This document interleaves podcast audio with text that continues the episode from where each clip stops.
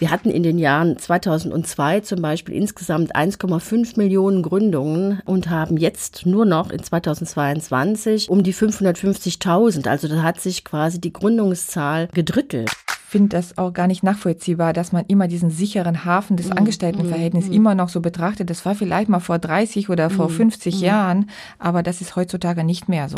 Aber ihr werdet es vermutlich nicht schaffen, das dann ohne einen gewissen Schmerz, ich nenne das jetzt mal so, genau. ähm, in Form von, dass man auch Geld investieren muss oder auch gegebenenfalls noch mehr Zeit oder noch mal optimieren muss. Wie lange will ich mir das antun? Der Job macht mir eigentlich keinen Spaß, ich habe keine Erfüllung und dann überlege ich doch, naja, komm, Jetzt oder nie.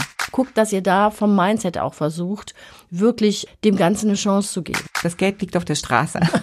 In der Theorie liegt so. es auf der Straße. Man muss nur die richtige Straße finden und sich dann bücken und es aufheben. Genau. genau, genau. Dieser Podcast wird unterstützt von Köln Business und der Volksbank Köln-Bonn. Startup Geflüster. Der Podcast für Female Startups mit Evelyn und Ekaterina. Ja, hallo, willkommen zu unserer neuen Folge bei Startup Geflüster. Mein Name ist Evelyn und ich sitze hier mit Ekaterina. Hallo auch von meiner Seite. Wir freuen uns auf ein neues tolles Thema, was wir mitgebracht haben, nämlich heute geht es um Gründen im Nebenerwerb. Also wir wollen euch sagen, was sind die Vor- und Nachteile einer Nebenerwerbsgründung, in welchem Bereich passt das oder wo passt das eher nicht. Ja, und was für Potenziale bietet das vielleicht äh, und worauf muss man achten. Genau, und wir bringen auf jeden Fall auch eigenen Erfahrungsschatz mit. Also ich mhm. habe selbst auch im Nebenerwerb zuerst gegründet und wir bringen konkrete Tipps mit, denn es gibt tatsächlich Fallstricke, die man beachten sollte bei einer nebenberuflichen Gründung. Die Fakten. Zuerst äh, bringe ich euch mal ein paar Zahlen mit hier. Ähm, wie ist es mit der Gründung im Nebenerwerb? Und bei der Gelegenheit habe ich mir nochmal den KfW Gründermonitor angeguckt, wo man auch sieht, wir hatten in den Jahren 2002 zum Beispiel insgesamt 1,5 Millionen Gründungen im Jahr und haben jetzt nur noch in 2022 um die 550.000. Also da hat sich quasi die Gründungszahl gedrittelt. Ne? Das ist auch mal wieder Echt wenig. erstaunlich, ja. Und wir sehen an der Stelle, das kann man gut sehen. Wir hängen euch den KfW Gründungsmonitor auch mal nachher in die Show Notes. Man sieht sehr stark, wie die Gründungen rückläufig sind. Und das hat bei uns sehr stark mit dem Arbeitsmarkt zu tun. Bei uns in Deutschland sind immer noch die Gründungen sehr gekoppelt an äh, die Möglichkeiten, eine arbeitsfeste Stelle zu finden. Also der Fachkräftemangel führt ja eher dazu, dass die Leute wieder mehr Möglichkeiten haben, in feste Jobs zu kommen und damit damit äh, reduziert sich sofort die Gründungsquote. Ne? Und wenn wir jetzt mal schauen, wie viele gründen im äh, Nebenerwerb und wie viele im Haupterwerb, da sieht man, dass der größte Teil, also ein kleines bisschen mehr als 50 Prozent, 60 Prozent ungefähr gründen im Nebenerwerb und der Rest gründet im Vollerwerb. Äh, in Zahlen sind das ungefähr jetzt in 2022 waren es 328.000, die im äh, Nebenerwerb gegründet haben und 222.000, die im Vollerwerb gegründet haben. Ne? Also Aber da war was Spannendes, ne, was du erwähnt hattest, ne? Also das ist nämlich gerade zur Corona-Zeit. Ja eine Veränderung gab. Genau. In Corona haben wir einen starken Rückgang gehabt, einen Einbruch auch in den Gründungen. Das kann man in den Zahlen auch sehen. Bei wem? Andererseits bei den, äh, also bei beiden, also Vollerwerb und Nebenerwerb, aber insbesondere bei den Frauen ist der Rückgang sehr stark verzeichnet. Da sieht man einfach, dass viele, das war ja in den Festanstellungen auch so und das war im Gründungsbereich genauso. Die Frauen waren ja wieder mehr auf die Arbeit zu Hause und Betreuung der Kinder und so weiter zurückgeworfen, leider, während die Männer teilweise voll weitergearbeitet gearbeitet haben, hatten die Frauen das dann zu Hause zu stemmen. Und das kann man in den Gründungszahlen auch sehr stark sehen. Und was wir jetzt gesehen haben, ist, dass insgesamt wieder mehr Frauen auch gründen und vor allen Dingen gleich in den Vollerwerb gründen. Das ist eher Großartig. ungewöhnlich, weil Frauen teilweise stärker im Nebenerwerb gründen. Viele gründen auch so aus der Elternzeit heraus im Nebenerwerb. Und genau. da tut sich gerade was. Ja, genau. Und das finde ich großartig, weil es gibt ja einen Trend, erstmal grundsätzlich, äh, dass man auch als Frau viel öfter in Feuerwerb geht. Das finde ich äh, super, das da rauszuhören aus den Zahlen. Ich vermute, dass es damit zusammenhängt, wir haben alle nach der Sinnhaftigkeit des Lebens vielleicht ja. während der mhm. Pandemie mhm. auch öfter darüber nachgedacht, wie lange will ich mir das antun? Der Job macht mir eigentlich keinen Spaß, ich habe keine Erfüllung und dann überlege ich doch, naja, komm, jetzt oder nie. Und mhm. das hoffe ich. Und ich hoffe auch jetzt mit der jetzigen Situation, die wir in der Wirtschaft haben, dass noch mehr Gründerinnen auf die Idee kommen, auch wenn es im Nebenerwerb ist, zu gründen. Und das ist ja unser Ziel heute, damit auch Mut zu machen. Dass ja. es auch in Ordnung ist, sogar auch ein Startup aus dem Nebenerwerb zu gründen. Und wir wollen euch auf jeden Fall ein paar Vor- und Nachteile mitbringen oder beziehungsweise Chancen und Risiken, die sich durch eine nebenberufliche Gründung auch ergeben können. Zum Beispiel, wie habe ich das zu handhaben aus der Elternzeit heraus? Muss ich das beim Arbeitgeber anmelden oder nicht? Das ist grundsätzlich ja empfohlen. Besser ist es. Äh, oder was ist mit Fördergelder? Habe ich dadurch Nachteile? Bekomme ich überhaupt Fördergelder, wenn ich nebenberuflich gegründet habe? Da gibt es schon Dinge, die man beachten sollte und äh, vor allem, ja, wie gründe ich denn überhaupt? Wie mache ich das? Also eine Gewerbeanmeldung oder soll ich gleich die dicke GmbH oder Kleinunternehmerregelung? Darüber können wir jetzt auch ein bisschen sprechen. Die Basics. Wollen wir vielleicht mit den Fördergeldern anfangen, Evelyn? Ja, können wir machen. Also ich sag mal erstmal grundsätzlich was dazu.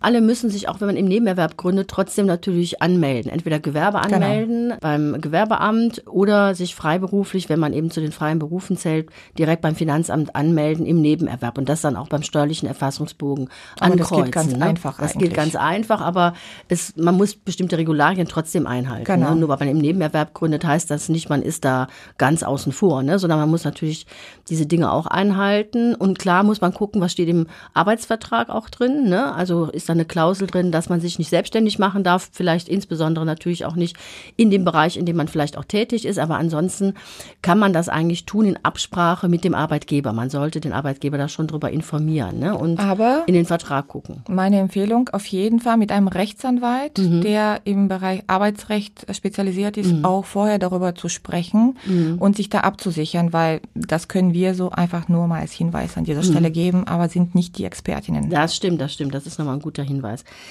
Und dann kann man natürlich schauen, ob man zum Beispiel die sogenannte Kleinunternehmerregelung nutzt. Das ist eine Möglichkeit, um zum Beispiel keine Umsatzsteuer zahlen zu müssen. Und da müsst ihr dann beim steuerlichen Erfassungsbogen ankreuzen, dass ihr als Kleinunternehmen tätig seid und da eben keine Umsatzsteuer berechnen müsst auf eure Leistungen oder Produkte. Ne? Hat aber den Nachteil, dass ihr den sogenannten Vorsteuerabzug nicht machen könnt. Das heißt, ihr bekommt die Umsatzsteuer, die ihr gezahlt habt für Lieferungen und Leistungen, die mit eurem Unternehmen was zu tun haben, die bekommt ihr nicht eins zu eins eben erstattet oder könnt sie eben nicht zurückbekommen. Ne? Ihr müsst sie bezahlen, ihr könnt sie als Betriebskosten steuerlich geltend machen, aber ihr bekommt sie nicht erstattet im sogenannten Vorsteuerabzug. Ne? Muss man sich gut überlegen. Und was noch wichtig ist natürlich, wenn ich im Nebenerwerb gründe, habe ich zum Beispiel auf das Gründerstipendium NRW keinen Anspruch. Und das wäre natürlich ja auch ein Punkt, der zu beachten ist. Und da kennst du dich ein bisschen mehr aus, gerade mit Fördergelder und Stipendien aus. Vielleicht magst du ein paar Tipps dazu sagen. Oder ich weiß auch nicht mal sogar dieser KfW-Förderkredit. Das könnte auch ein Grund sein, den nicht zu bekommen. Nee, nee, das geht. Das, das KfW, das geht, der geht auch. Okay, das war ja. früher ein Problem, das stimmt. Ich meine auch. Ja. KfW-Startgeld kann man mittlerweile auch für Gründungen im Nebenerwerb bekommen. Das war früher anders, in der Tat. Und beim Gründerstipendium NRW, das ist ja ein Zuschuss zu den Lebenshaltungskosten, wenn man sich als Start-up selbstständig macht, für zwölf Monate mit 1000 Euro pro Monat. Da darf man nicht länger als zwölf Monate die Gewerbeanmeldung schon haben. Und das genau. bricht manchen den Hals, weil viele haben vielleicht vorher schon das Gewerbe im Nebenerwerb angemeldet oder manche haben als Studenten vielleicht mal im Promotion-Bereich gearbeitet und haben da eine Nebenerwerbsgewerbeanmeldung, die sie dann einfach eben weiter ausbauen für die jetzige Gründung oder melden das so ein bisschen um. Und das ist dann echt ein Problem, weil man aus diesen zwölf Monaten dann raus ist. Also da müsst ihr aufpassen bei diesen Fördergeldern. Und das Gleiche gilt für den Gründungszuschuss von der Agentur für Arbeit, für die Gründung aus der Arbeitslosigkeit, aus dem ALG 1 heraus. Da ist es so, dass nur Gründungen, die in den Vollerwerb zielen, dass die gefördert werden vom genau. Gründungszuschuss und ja. keine Nebenerwerbsgründungen. Da dürft ihr vorher im Nebenerwerb gegründet haben, auch schon lange, ist völlig egal, aber mit Antrag des Gründungszuschusses müsst ihr in den Vollerwerb gehen. Das geht sonst nicht. Ne? Und das führt schon zu meinem nächsten Tipp, was ich an die Hand geben wollte aus eigener Erfahrung.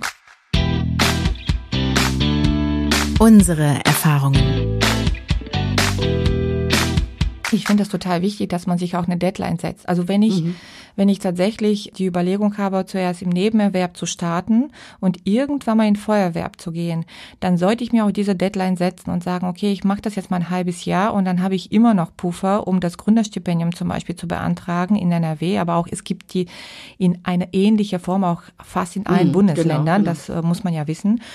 Und äh, dass man da wirklich weiß, ich möchte gerne innerhalb einer bestimmten Zeit mir klar werden, welche Nische möchte ich besetzen, was biete ich genau an und dann möchte ich gerne durchstarten und dass ich tatsächlich darauf hinarbeite, auch Vertrieb dafür mache.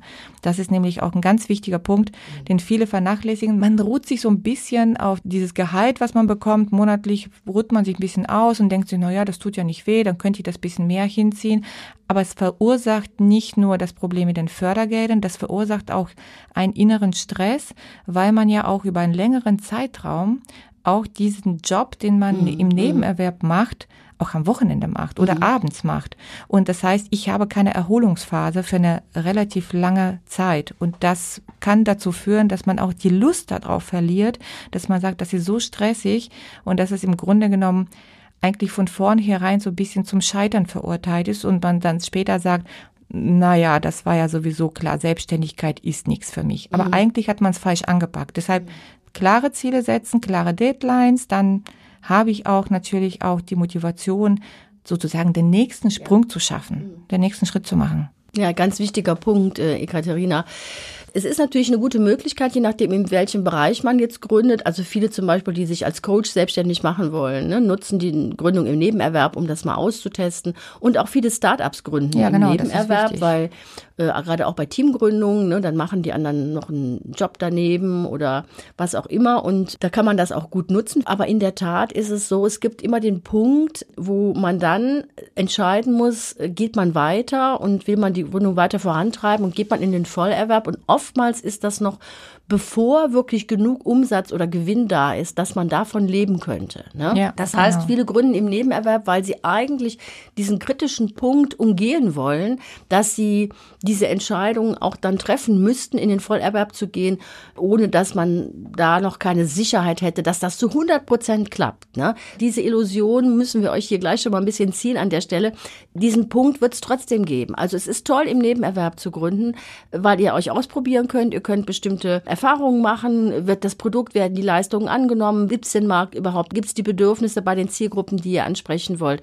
Aber ihr werdet es vermutlich nicht schaffen, das dann ohne einen gewissen Schmerz, ich nenne das jetzt mal so, genau. ähm, in Form von, dass man auch Geld investieren muss oder auch gegebenenfalls noch mehr Zeit oder noch mal optimieren muss, dass man dann in den Vollerwerb geht damit. Ne? Bei der Nebenerwerbsgründung ist immer die Hoffnung dabei, bei vielen habe ich oft erlebt, dass man eben keine Finanzierung braucht, dass man eben quasi eine sichere Sache hat oder so eine Art Gründung Leid durchführen kann, die einem diese ganzen Risiken und auch Schmerzen, die so eine Gründung durchaus mit sich bringt, in gewisser Weise erspart. Und das stimmt an einem bestimmten Punkt leider nicht. Also es ist trotzdem wichtig, auch ausreichend Geld und Zeit und Energie in die Gründung reinzustecken, weil sonst kümmert das so ein bisschen vor sich hin ja. und man kommt ja. nicht wirklich weiter. Ne? Du den hast das selber ja auch erlebt, äh, liebe Ekaterina. Ja. Ne? Mhm. Genau, den kann ich total zustimmen. Also ich habe jetzt so ein bisschen drüber nachgedacht. Eigentlich habe ich schon immer im Nebenerwerb noch mhm. das nächste Unternehmen gegründet, wenn ich mhm. jetzt mal wirklich rückblickend sehe. Aber der ursprüngliche Beginn war das tatsächlich so, dass ich auch nebenberuflich mhm. gegründet habe. Ich war im Angestelltenverhältnis, war total unzufrieden mit meinem Job und ich konnte einfach nicht meine Ideen so ausarbeiten, wie ich wollte. Und da war einfach jemand, der mich um Hilfe bat im Marketing. Ich als BWLerin, Spezialisierung Marketing, habe gedacht, na ja, probierst du mal aus. Und war mir erstmal überhaupt nicht äh, im Klaren, dass ich je gründen wollte. Ich komme aus keiner Unternehmerin-Familien. Und ich dümpelte fast drei Jahre vor mich her, mhm. also aus mehreren Gründen allerdings. Und deshalb kann ich aus eigener Erfahrung sagen, also die Deadlines oder sich im Klaren ja. sein, dass man trotzdem bestimmte Wandlungen machen muss, dass man trotzdem den nächsten Schritt schaffen muss und trotzdem investieren muss. Also das habe ich trotzdem erleben müssen. Es war aber in mancher Hinsicht zumindest so die anfängliche Angst wurde mir genommen, mhm. dass ich da mich irgendwie finanziell ruiniere, ja. wovor viele Angst haben. Aber ich habe gesagt, okay, ich mache das mal und guck jetzt mal, habe dann mal die Idee, mal die Idee ausprobiert und ich hätte mir die drei Jahre eigentlich auch das Ärgernis im Angestelltenverhältnis hätte ich mir zum Teil auch ersparen können. Mhm. Und irgendwann mal kam der Zeitpunkt, wo ich gesagt habe, so ich habe jetzt den ersten Kunden und hätte man mir nicht gekündigt, hätte ich eine Woche später gekündigt. Ich hatte total Glück gehabt und dadurch habe ich eine Abfindung bekommen mhm. als Startkapital. Das war großartig. Und dann bin ich auch losgezogen und habe dann aber vergessen, Vertrieb zu machen. Zack, bumm. Also dreiviertel Jahr später musste ich die Lehre draus ziehen. Also man sieht, man hat ja trotzdem bestimmte Lehren zu machen. Mhm. Und auch später habe ich auch neben meiner ersten Selbstständigkeit als Marketingberaterin im Bereich Kundenservice, Kundenbegeisterung für Konzerne, habe ich dann einfach in der Elternzeit pausiert, für mich so ein bisschen Zeit gehabt, nachzudenken, was will ich denn mhm. jetzt? Und habe dann mein Startup Mami Poppins gegründet, mhm. was dann auch wieder eine neue Situation war. Darf ich das denn aus der Elternzeit oder nicht? Das könnten sich vielleicht viele auch fragen. Mhm. Auch da auch wieder mit dem Arbeitgeber, wenn man im Angestelltenverhältnis ist, nicht so wie ich damals, dass ich selbstständig schon war, dass man auch da mit dem Arbeitgeber ja. das abstimmen muss. Und Achtung, wann macht man bestimmte Abrechnungen? Also wenn man Elterngeld bekommt, darf man nicht bestimmte Beträge überschreiten. Das kann man nachschauen. Das gibt es auch im Internet, zum Beispiel auf der Website deinelterngeld.de. Mhm. Das haben mein ja. Mann und ich zum Beispiel zusammengestellt damals. Aber auch da ist es möglich, das zu machen. Und dennoch, es gibt bestimmte Dinge, die muss man lernen. Es gibt mhm. Learnings, die man machen muss. Mythen und Stolperfallen. Leute, die anfangen mit Gründung, beschäftigen sich am Anfang oft mehr hauptsächlich mit dem Thema Versicherungen, Krankenversicherung, Rentenversicherung und Steuern. Das sind die Hauptthemen. Die Kleinunternehmerregelung lohnt sich meistens, wenn man sich nebenberuflich selbstständig macht, insbesondere wenn man eine Zielgruppe hat, die Privatleute sind, also für sogenanntes B2C, ne, Business to Consumer, also wo das Geschäftsmodell sich an Privatpersonen richtet, für diesen Unterschied macht, ob man eben 100 Euro zahlt für das Produkt oder 119 Euro mit der Mehrwertsteuer. Ne? Das ist da für die interessant. Wenn ihr im B2B-Bereich seid, also Business to Business, lohnt sich die Kleinunternehmerregelung meistens nicht. Dann habt ihr mehr Nachteile und ihr müsst auf der Rechnung ausweisen, dass ihr gemäß Paragraph 19 Umsatzsteuererklärung eben als Kleinunternehmen optiert, nennt man das. Ne? Genau. Und das heißt, jeder sieht, ihr seid Kleinunternehmen, ist auch ein Image-Thema. Ja, total. Und das ist zum Beispiel auch, finde ich, äh, ein Thema, wo man differenzieren muss. Möchte ich grundsätzlich im Nebenjob für immer bleiben, mhm. einfach um immer on top bisschen Geld zu verdienen, dann ist es vielleicht okay. Ähm, nur wenn ich jetzt mit äh, große Firmen zusammenarbeiten möchte und mein Ziel ist es die volle Selbstständigkeit in Vollzeit, dann finde ich, äh, ist das das eine Jahr kann man sich direkt ersparen und dann hat man natürlich auch das gute Image. Also mhm. wir hier in Deutschland lieben die GmbHs und ne, alles offiziell und mhm. groß. Mhm. Es muss ja nicht gleich die GmbH sein, aber aus meiner Sicht würde ich mir sehr gut überlegen, ob diese Kleinunternehmerregelung unbedingt ja. beantragt werden sollte. Natürlich ist es auch Arbeit, eine Umsatzsteuervoranmeldung zu mhm. machen, mhm. aber das ist auch etwas, was man grundsätzlich sich irgendwann mit auseinandersetzen muss, wenn man in die Vollselbstständigkeit ja, gehen möchte. Ja. Ich finde, das hat auch etwas mit eine eigene Limitierung, die man sich gibt. Mm, ich darf mm. ja nur 22.000 Euro Umsatz mm, machen. Genau, genau. Und das hat was mit Money Mindset zu tun. Und äh, dann fange ich auch an, äh, überall irgendwie so ein bisschen, naja, ich sag mal so Kleinkrauter, Krauterin-mäßig ja, ja. unterwegs äh, zu sein. Ich finde das nicht sehr schön und auch für einen selbst nicht sehr förderlich. Das nur so als Tipp am Rande. Natürlich muss jeder das für sich entscheiden, aber letztendlich hängt das von den eigenen Zielen ab. Deshalb, da muss ich mir im Klaren sein, ich hatte zum Beispiel eine Kundin, sie ist Beamtin und sie weiß, ich möchte einfach nicht auf die Vorteile des Beamtentums verzichten. Dann darf ich mich nicht nebenberuflich in dem Sinne selbstständig machen, wenn mein Arbeitgeber mir das nicht erlaubt. Und sie wollte einfach Dozententätigkeit nebenbei machen und das wird sie so bleiben. Dann mhm. ist es ja auch okay. Mhm. Aber in dem anderen Fall, wenn ich sage, ich möchte wirklich durchstarten, ich möchte in Vollzeit starten als Selbstständige, als Unternehmerin, etwas Großes aufbauen, ich habe eine große Vision, dann kann ich das einfach auch mal überspringen und direkt die 19 hm, hm. Prozent Mehrwertsteuer ziehen auf der Rechnung. Ja, auf jeden Fall, genau. Ich habe vielleicht ein Gegenbeispiel. Ich habe gerade eine Kundin, die ist Beamtin als Lehrerin und die hat jetzt angefangen, im Nebenerwerb mit Absprache des Arbeitgebers bestimmte Dienstleistungen anzubieten. Und die wird jetzt, wenn das jetzt sich gut weiterentwickelt, und so sieht es im Moment aus, ihren Beamtenstatus aufgeben, um den Vollerwerb zu gründen. Also ja, das geht auch. Das gibt's ne? auch. Lasst ja. euch da nicht abschrecken. Ne? Also wenn man merkt, okay, das funktioniert, es gibt Kunden, die oder Kundinnen, die bereit sind, das zu zahlen, mein Geschäftsmodell hätte eine Chance am Markt, dann seid ruhig auch mutig und selbst ein Beamtenstatus kann man gegebenenfalls, wenn es einen wirklich in was anderes reinzieht, auch aufgeben. Also ist klar, in heutigen Zeiten ist natürlich ein Beamtenstatus viel wert. Viele sind unsicher. Aber ich kann nur selber sagen, ich bin ja jetzt seit bald 30 Jahren selbstständig und ich habe mich natürlich auch schon mal unsicher gefühlt. Mal läuft's gut, mal läuft's weniger. Aber unterm Strich kann ich sagen, wenn ich so zurückgucke, ich habe mich in meiner Selbstständigkeit im Schnitt immer sicherer gefühlt, weil ich selber meines Glückes Schmiedin bin sozusagen ja. und das Heft selber in der Hand halte, als ich das jemals als Angestellte war, weil ich war zum Beispiel früher in der Pharmaindustrie angestellt und da gab es zigtausende Umstrukturierungen immer und jedes Mal musste man wieder bangen, ist man noch in der Personalplanung mit vorgesehen oder mhm. verliert man den Job? Also ich war ja. da viel mehr von außen abhängig, ne? als ich das jemals als Selbstständige jetzt erlebt habe. Mit allen Hoch und Tiefs, die da, dazugehören. Aber ich fühle mich jetzt mit dem, was ich erlebt habe und gemacht habe, auch von der Entwicklung her als Unternehmerin mit meinem Mindset sicherer in der Welt jetzt aufgehoben mit all den Umbrüchen, die stattfinden, als ich das vielleicht mich als Angestellte jemals gefühlt hätte. Ne? Also ich habe das auch nie bereut, was das betrifft. Mhm. Ich finde das auch gar nicht nachvollziehbar, dass man immer diesen sicheren Hafen des mhm. Angestelltenverhältnisses mm, immer noch so betrachtet. Das war vielleicht mal vor 30 oder vor 50 mm, Jahren, aber das ist heutzutage nicht mehr so. Das sehen wir auch jetzt gerade in der Krise, in der Wirtschaftskrise ja. werden auch so viele entlassen und von daher, ich finde, genau jetzt ist eigentlich der richtige Zeitpunkt, mhm. auch mal Ideen im Nebenerwerb mhm.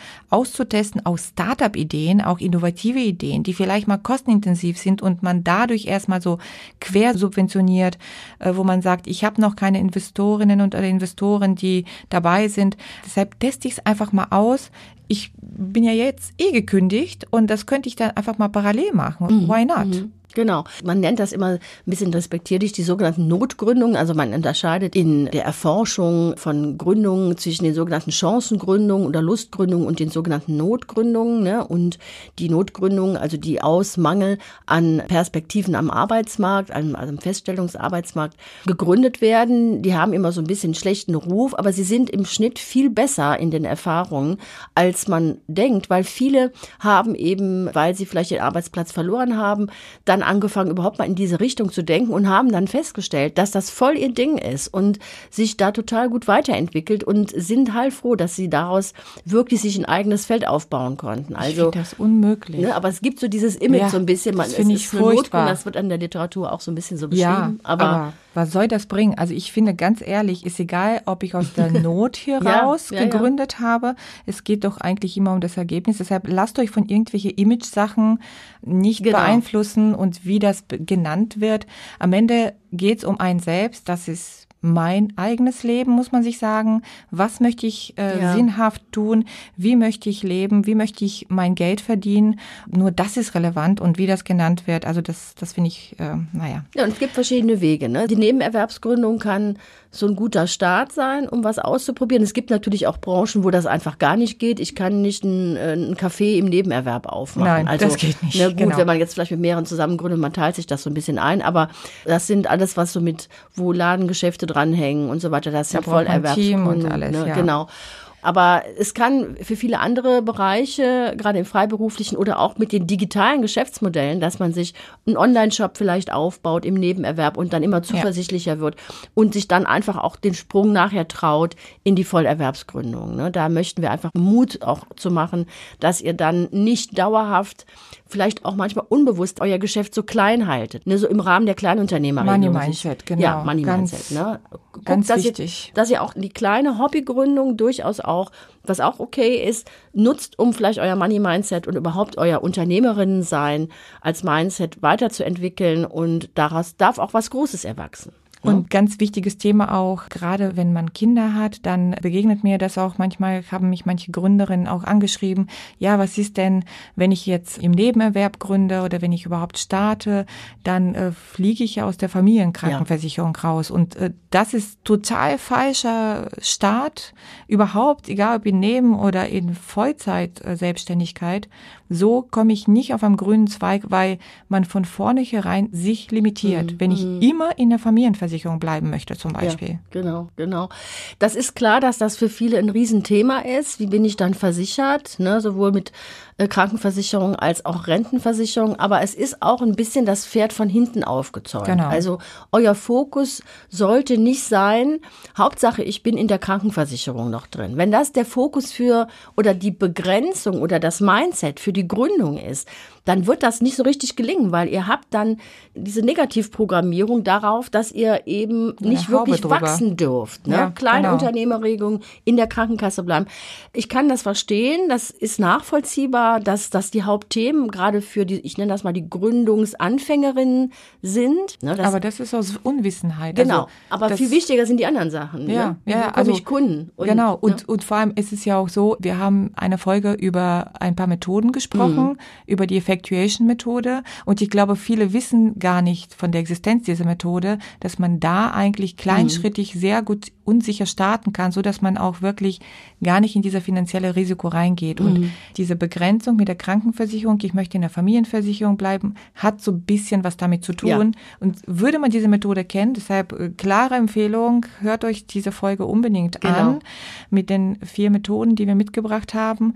Das ist ein Augenöffner für viele Gründerinnen, vor allem für viele Frauen, weil sie dann weniger Angst haben, dass sie sich verschulden. Ja, Genau. Ja, das sind so diese limitierenden Gedanken oder auch äh, Glaubenssätze. Es ist völlig okay zu sagen, ich möchte das nur ein bisschen im Nebenerwerb machen. Mir ist wichtig, in der Familienversicherung drin zu bleiben oder ne, alles in Ordnung, aber gebt euch innerlich die Chance, dass es auch anders sich entwickeln ja. kann und darf, ne? Und begrenzt euch da nicht schon im Vorhinein so stark damit. Ne? Und dann nochmal Deadlines, ne? mhm. ne? Also wenn ich ja. sage, ich mache das für ein Jahr, dann darf ich mich für mhm. dieses eine Jahr ausprobieren.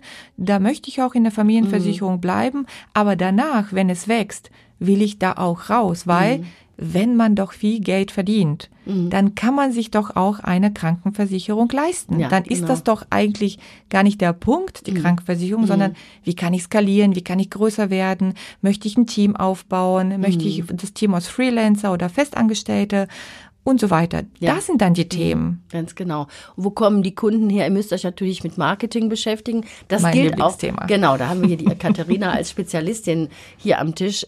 Das gilt für die Leute, die im Nebenerwerb gründen wollen, auch genauso. Das heißt, da müsst ihr euch auch mit Marketing beschäftigen. Ihr müsst auch in Marketing investieren. Auch bei der Gründung im Nebenerwerb fallen die Kunden nicht vom Himmel, sondern ihr müsst da auch ein finanzielles und zeitliches Investment natürlich tätigen, damit das Ganze wirklich wachsen und gedeihen kann, quasi wie ihr euer zartes Pflänzchen wässert. Ne? Und wenn ihr da zu wenig Wasser gebt, dann kümmert das eben vor sich hin und guckt, dass ihr da vom Mindset auch versucht, wirklich dem Ganzen eine Chance zu geben. Ne? Und solche Förderprogramme oder beispielsweise von der KfW-Bank Förderkredite, die man bekommen kann, das ist, finde ich jetzt wie so eine Art äh, Düngemittel, was man mhm. gibt, um dieses Pflänzchen auch schneller nach vorne zu bringen. Das ist nämlich auch ein Punkt. Manchmal muss ich auch bedenken, dass ich vielleicht mit meiner Idee schneller als der Wettbewerb sein möchte. Mhm. Gerade bei innovative Ideen, die sich nicht patentieren lassen. Mhm. Bei technologischer Innovation ist das ganz einfach. Aber wenn ich eine Idee habe, mhm. die kann ich nicht patentieren, die kann ich nicht absichern. Das geht nur, indem ich schneller vorangehe mhm. und ich natürlich auch Kapital mir reinhole. Mhm. Auf Startup Mom zum Beispiel auf dem Blog haben wir auch einen Artikel darüber geschrieben, wo man Geld herbekommen mhm. könnte. Und es fängt auch schon mit der Familie an. Ne? Mhm. Also Family, Food and Friends sind die ersten, die gerne investieren oder dann einfach KfW-Förderkredite, Investoren, Business Angels, Investorinnen das sind zum Beispiel auch viele Möglichkeiten da. Also ich sag mal so, das Geld liegt auf der Straße. In der Theorie liegt so. es auf der Straße, man muss nur die richtige Straße finden und sich dann bücken und es aufheben. Genau, genau. genau. Und ja. den richtigen Pitch-Deck haben, aber das ist ein anderes Thema. Genau, genau. Aber auch da, alles, wo es dann in Richtung Investment geht, ist die Perspektive immer natürlich der Vollerwerb. Also auch äh, kein Investor, keine Investorin, kein ja. Business Angel investiert in eine Nebenerwerbsgründung. Da müsst ihr schon auch eine Vollerwerbsperspektive aufzeigen. Wie gesagt, gesagt, für den Einstieg, für den Start super. Und wenn das für euch das richtige Modell ist, vielleicht tatsächlich nur im Nebenerwerb das zu machen oder ihr habt noch eine halbe Stelle und macht es dann daneben, auch alles wunderbar. Aber versagt euch nicht die Chance, die auch in einem weiteren Wachstum und in der Ausweitung in den Vollerwerb liegen könnte. Unsere Vision. Wir möchten euch mit dieser Folge unbedingt ermutigen, nicht nur an klein-klein nebenberufliche Gründungen zu denken, sondern auch groß zu denken. Wie schon bereits erwähnt, auch eine Startup-Gründung ist möglich. Was ist ein Startup? Das ist ein Unternehmen, das eine innovative, skalierbare Geschäftsidee mit wenig Kapital zu Beginn an den Markt bringt. Und das ist ja eigentlich passend auch für uns Frauen. Ja. Deshalb, mhm. also diese Startup-Definition, finde ich, hilft so ein bisschen, die Angst davor zu verlieren, dass nicht jedes Konzept reinpasst. Bei Startup Mom haben wir gemeinsam mit allen sieben Mentorinnen auch einen Online-Kurs zusammengestellt für die nebenberufliche Gründung, so dass das auch möglich ist, ein Startup nebenberuflich zu starten. Mhm. Und auch dafür Unterstützung gegeben wird mit unserem Online-Kurs. Ne? Den Link zum Kurs verlinken wir euch in den Show Notes. Da könnt ihr einfach auch die Inhalte sehen. Da könnt ihr sehen, welche Mentorinnen dabei sind, was wir genau anbieten und äh, wie genau der Durchlauf ist. Aber es ist auf jeden Fall sehr angelehnt an unserem erfolgreichen Mom Accelerator von dem wir auch sagen können, dass wir fast 90-prozentige Gründungsquote mhm. haben. Mhm. Was ja echt toll ist, ja. Von daher startet durch, traut euch, Deadlines setzen. Findet das richtige Begleitungsformat für euch, ne? zum Beispiel so ein Online-Kurs oder andere Formate oder auch da könnt ihr Beratung natürlich auch nutzen. Auch im Nebenerwerbsgründung kann man sich Beratung holen und guckt, was ist das richtige Format für euch und äh, ja, traut euch einfach.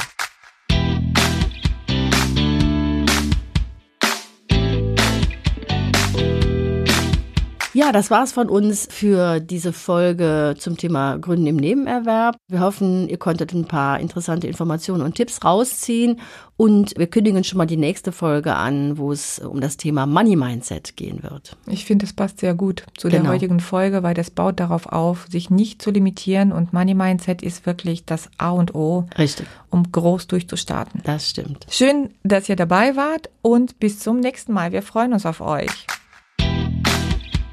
Das war Startup Geflüster. Ein Podcast von Evelyn Brock und Ekaterina Alt-Kanthoff. Eine Produktion der Sendeeinheit.